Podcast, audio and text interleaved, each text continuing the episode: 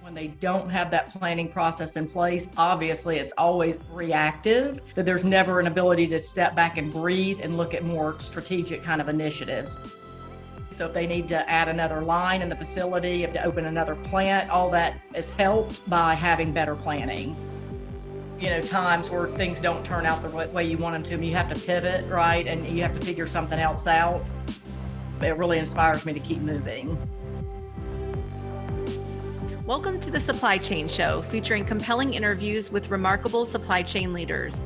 Listen in as our guests share their learning and insights on today's supply chain challenges. I'm your host, Crystal Lee, a principal consultant with Oliver Wight. Today, as our guest, we have Tara Burdeshaw, a senior executive of supply chain. Thanks for taking the time to be here today, Tara. Let's get started by having you share a quick introduction. Okay, yeah, um, uh, yes, I'm Tara Burdeshaw. Um, I live in Atlanta, Georgia. Uh, I have been in supply chain for about 25 years now. Uh, I've worked in various industries, consumer products and mining and food and beverage. And I have uh, managed all aspects of supply chain from purchasing to production to logistics to customer service to sales and operation planning, you name it. That's great. With a career like that, with over 20 years of experience, all sorts of functions, I'm sure there's so much that we could learn from you. What's one really important thing that we should know about you first, though? I would honestly say I really love to be with my family and I love to work. uh, so I really try to balance both. That's really important to me. Um, and being in a culture where they support that's important. And I think balancing those is, uh, like I said, very important. And you can absolutely succeed at both. And what does it mean to balance work and family?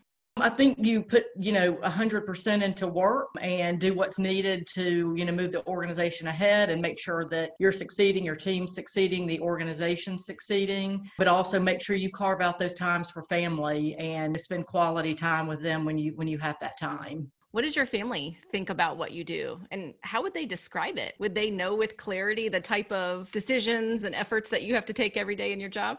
Not really. Uh, so people have asked me that quite often. And usually, what I tell them, because what my family says is, you purchase things and ship things. and that's about what they know. but seriously, um, they know that really I'm trying to get the you know the right product in the right place at the right time. You know, for, for the you know for the right price. It is amazing how supply chain has become the dinner table conversation. One of my recent guests was just talking about that to say all of these years he's been trying to explain to his friends and family what he did and finally he felt redeemed because he said this this is what we do. This is how important it is. Yes, you can say the, the toilet paper story, right? That's supply chain. right. right. Everyone understands it now. Yes.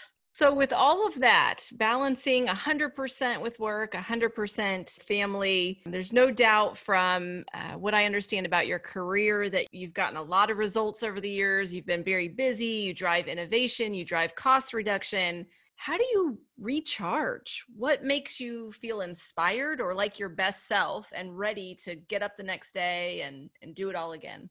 So I really love a challenge. The busier and more challenged I am, the happier I am. When I'm really challenged with something difficult and I put the time and effort um, into it to, you know, figure out a, you know, solution or, you know, figure out, you know, let, let's see how to fix this. And I come up with something that's really, you know, sustainable and just a really good outcome. It really inspires me to keep moving. And what happens if you don't? What happens if you take on a big task and you've got a lot of confidence going into it and then something changes the game along the way and it doesn't turn out? How does that impact you? So, and it's never fun. I mean, definitely that's happened to me in my career, you know, numerous times. Things don't always go as planned. You know, so when that happens, you know, I, I still keep going. You know, I may have a few hiccups, but, you know, if I keep at it, I know that I'm going to be successful. Basically, learn from your mistakes, right? Go through, you know, times where things don't turn out the way you want them to. And you have to pivot, right? And you have to figure something else out. So doing that, you know, it, it could be me making a mistake. It could be something just not happening like like the uh, the way I thought it would. But all of that still inspires me because it it lets me kind of i guess take a different approach and learn something from it you know in the meantime so i can still be successful but i've also learned along the way yeah i think that's such a defining characteristic of of leaders and successful leaders is is dealing with failure and dealing with mistakes differently right because we we all make mistakes there's going to be things yes. that happen whether it's our fault or not right things are going to change and how we respond to adversity i have always thought is such a contributor to leadership style Definitely. Yeah. I always say I learn more from my mistakes and from other people than I do I do myself. So I think keeping that in mind and you know making sure you're open to that and you don't get too frustrated, you know, when something happens or doesn't go your way, I think it translates more times than not into success. I have a, a CEO friend of mine that actually requires for her key staff she only puts people around her closest to her on her core team that have faced significant adversity in their career. She feels that strongly about it to oh, say, wow. I want people who have felt the pain and felt adversity, real adversity, and then we're able to deal with it. Yeah, that's great. Yes. So, oftentimes, leaders have standout or marquee transformations that they've been a part of or major change initiatives. So, I want to shift the conversation a bit to when things go really well. And so, do you have a, a, time that comes to mind of where you led a really significant change or were able to accomplish a big challenge? Do you have one of those that comes to mind and can you tell us about it? One company, they wanted me to come in to build their supply chain from scratch. So, of course, they had people doing, you know, the various supply chain tasks, if you will, you know, logistics, purchasing, customer service, but they were kind of broken up into different areas. So, some were reporting into finance, some were reporting into sales. Um, so, they wanted me to come in really and build a, a good, robust supply chain team and have everything under one umbrella. So, I really had to come in and assess the, you know, the processes, the people, the technology, and build a, uh, like I said, a, ro- a roadmap, a scalable and sustainable roadmap for the supply chain team to um, really help move the organization forward. What was the hardest part of that? I think the hardest part in doing that always is making decisions around people. You know, some people are great in their roles. Some people may be great for the organization, but not in the right role. Unfortunately, some people may not be, you know, in the right spot. Unfortunately, it's part of life and you have to, you know, make those tough decisions. But I think that's always kind of the hardest part, trying to navigate through that, you know, make sure you're doing that part of the transformation as empathetic as possible, but, you know, also making sure that you're making the right decisions for the organization.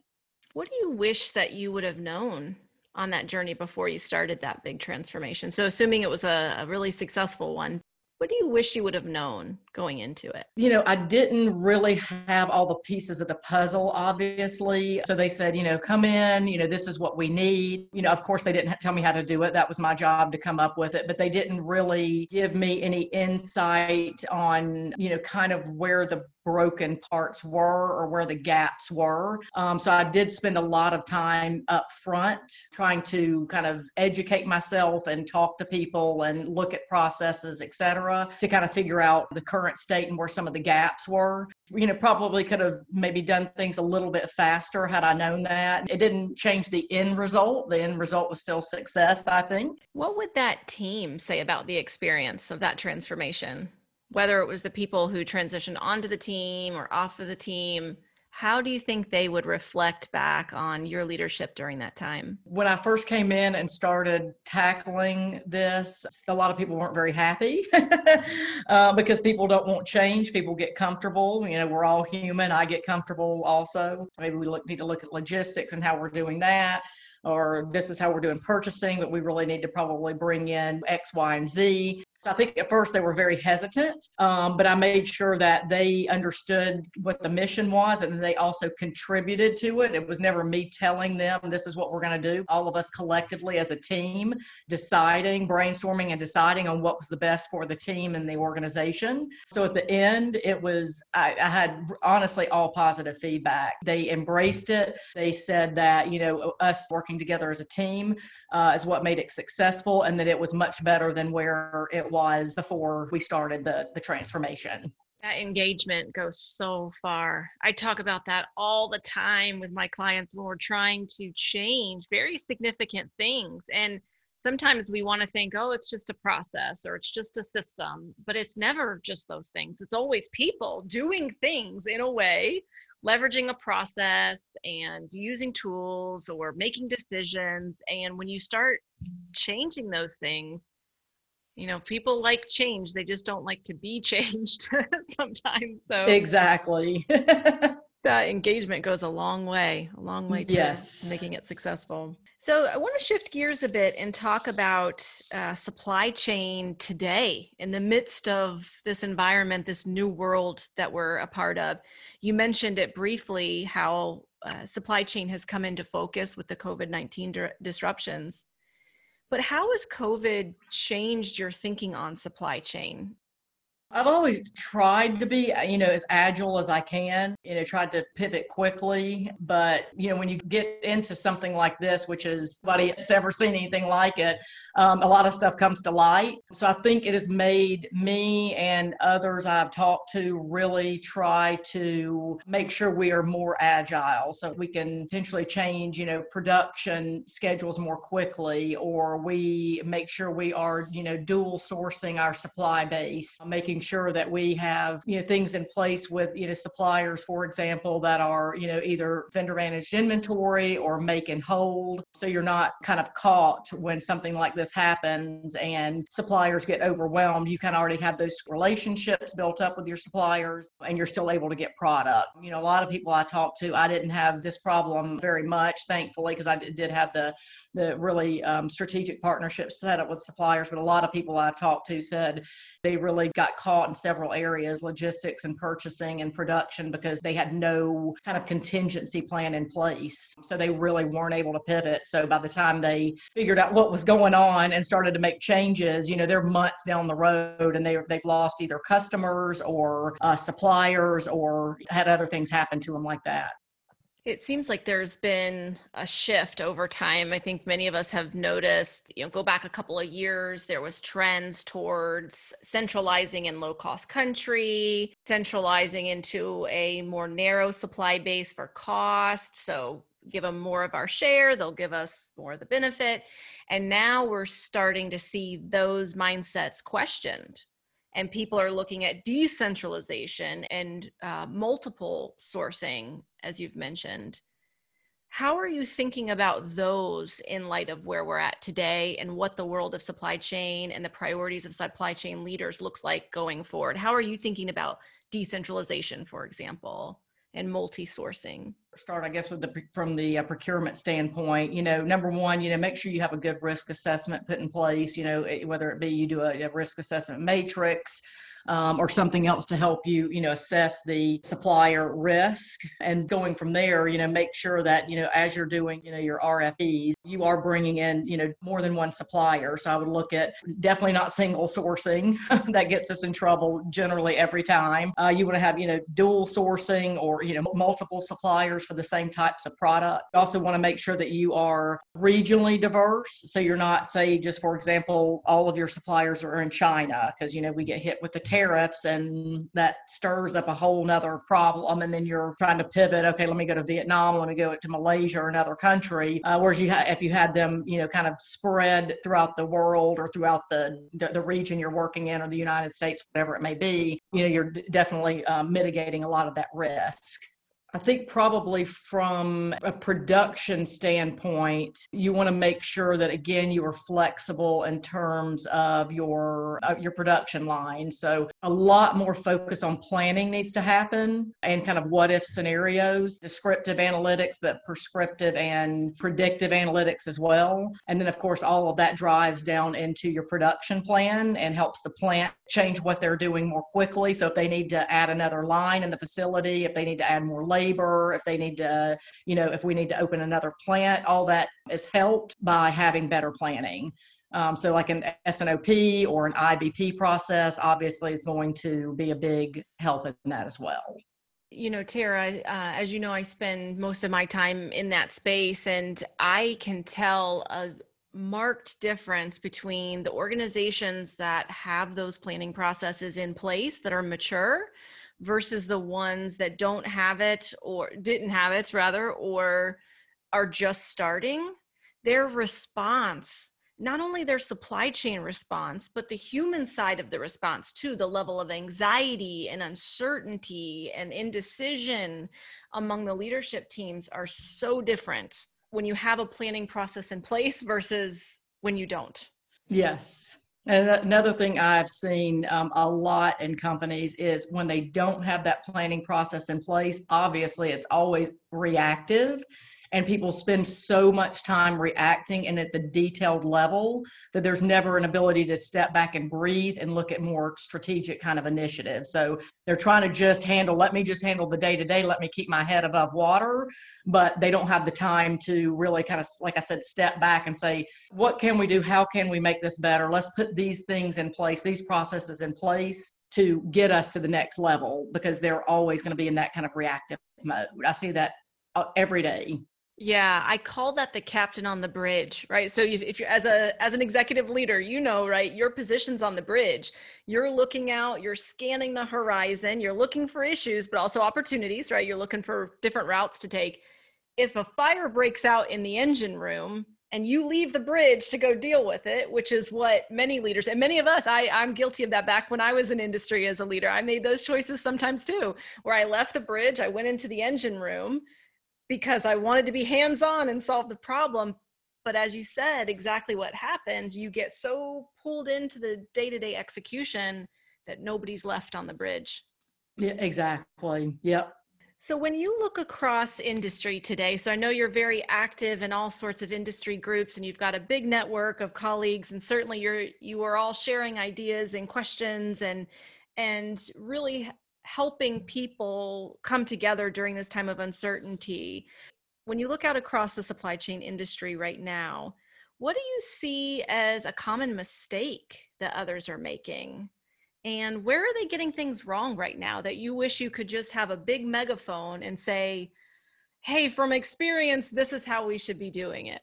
I think that's a great question. The thing I see the most, companies are trying to do the right thing, right? I mean, we all want to do the right thing, so they're trying. But the thing I see most of all that does not work is when companies try to basically move forward more quickly than they can or that they should be meaning they're trying to be agile or they are trying to bring in you know advanced analytics you know they're trying to do digital transformations for example they're trying to bring in ai and machine learning and they don't have basics even down. So they're trying to do you know build on something that already at the foundation level is unsteady so they need to go back and look at their processes, their people, and their technology from a kind of back to basic standpoint. And then once they get that up and running and it's smooth and they're not having, you know, very many hiccups with that, then they can start adding on to it. But I see so many companies jumping like, oh, I see all this stuff online and we've got to do this because this company's doing it and we're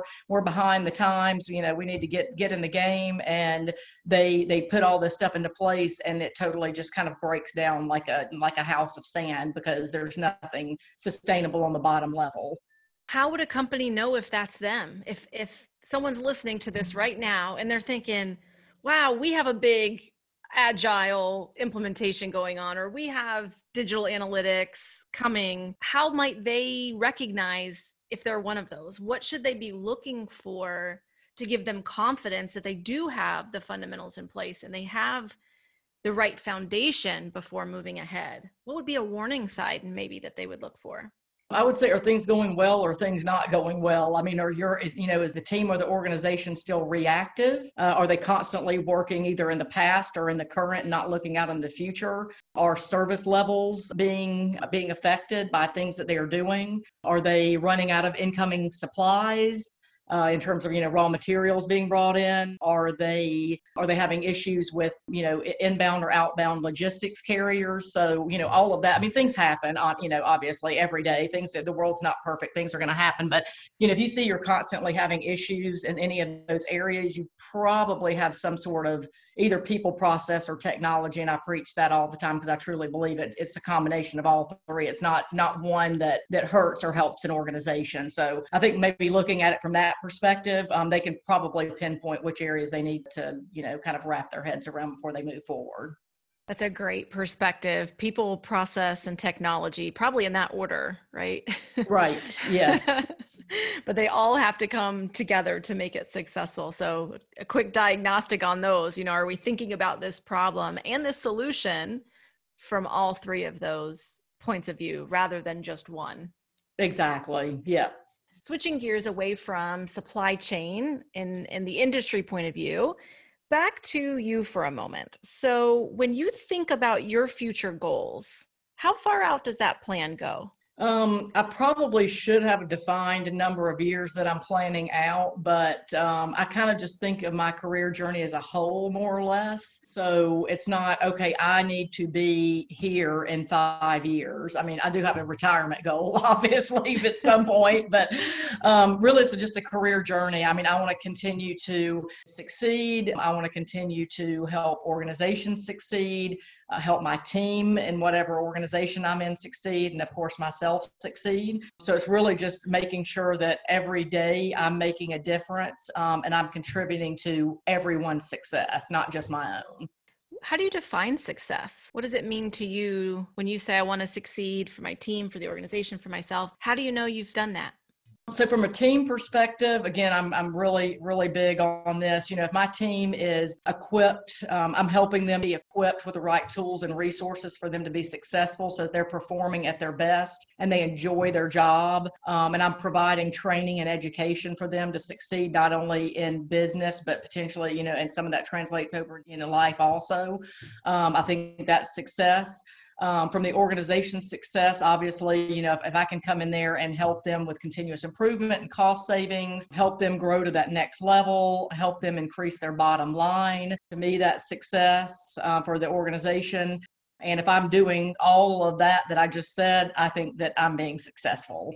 When you're facing a tough issue or a tough decision maybe a challenge and you need some perspective who do you seek counsel from I don't really have a mentor per se, not one person. I have a really good network of people um, that you know I've met over the years. It could be former, um, you know, former managers. It could be former colleagues. It could be you know employees that you know that, that work for me. Um, so oftentimes I'll just it depends on really what it is, kind of what the topic is, and who obviously I think would be the kind of the best person to answer it because I think that they probably had the same experience i would reach out to them. So like i said it's not not one particular person because i think everybody has their own you know they have everybody has had their own experiences in life bring something different to the table and there's not going to be one person probably that's going to have had the same types of experiences i've had if that makes sense. So you know like i said it just really depends on what it is that i'll go seek out uh, the, the right person for advice what would you change about the world today, Tara, if you could, with everything that we have going on? Feel like things are so different than they were just even a few months ago, really, or last year. But what would you change? Yeah, I would love for everybody around the world to get along. um, and then really truly have a global economy where everybody supports one another. I think that would go a long way in obviously life and business. We are a global economy, obviously. Everything that happens around the world pretty much, you know, impacts everybody else around the world. Uh, but we, if we could all just start supporting each other, I mean, we could we could really make a difference. We could change, you know, people's lives, you know, countries' lives, potentially organizations' lives. Um, so I think just just everybody, like I said, just I wish we could just get along and everybody just support everybody all over the world. It would be a a great world to live in for sure. Yes. Any final thoughts for us, Tara? Anything that I didn't ask, but I should have? I don't think nothing that you didn't ask. I just say probably just in closing that you know supply chain is super exciting, and um, I think now that it has more visibility throughout, like we were talking about earlier, from people, you know, really all across the world, and then, you know, kind of top leaders of organizations. I think it's going to be very interesting to see how that rolls out. I think supply chain is going to get a lot more credibility going forward with all the things that we do on a daily basis that's not, you know, not particularly glamorous. Uh, you know, moving things from place to place, I wouldn't say is glamorous, but um, I think that the importance of it is really going to shine through going forward. So I'm really looking forward to what uh, what happens in the next couple of years. Uh, uh, with supply chain. I am too. You know, it's this interesting paradox that we've all faced, I, for me anyway, in that what I find most beautiful about supply chain and why I've devoted my career now to it is the same thing that created its most vulnerable uh, and its weakest elements during COVID, and that is the interconnectivity. You know, the the enormous amount of people and effort and integration that it's required to move things to different places, right? So to your point, I you know buy things and, and move things. Mm-hmm. It takes thousands of people across yes. multiple companies to buy things and move things and get them to where we need them. And that that part of supply chain to me is absolutely fascinating. But it became our weakest link when things got disrupted with COVID, right? The interconnectivity yes. is what shut things down. Absolutely. And it's such a paradox. And I'm so excited to see where it takes us as we go forward from here. Yep, same here. Well, thank you so much for your time today, Tara. Really appreciate it. Thank you for having me. And thank you for listening to the Supply Chain Show. If you like the show, please rate and review us on Apple Podcasts and wherever you stream your content. If you want to know more, in the meantime, check out my website, crystallee.net. Until next time.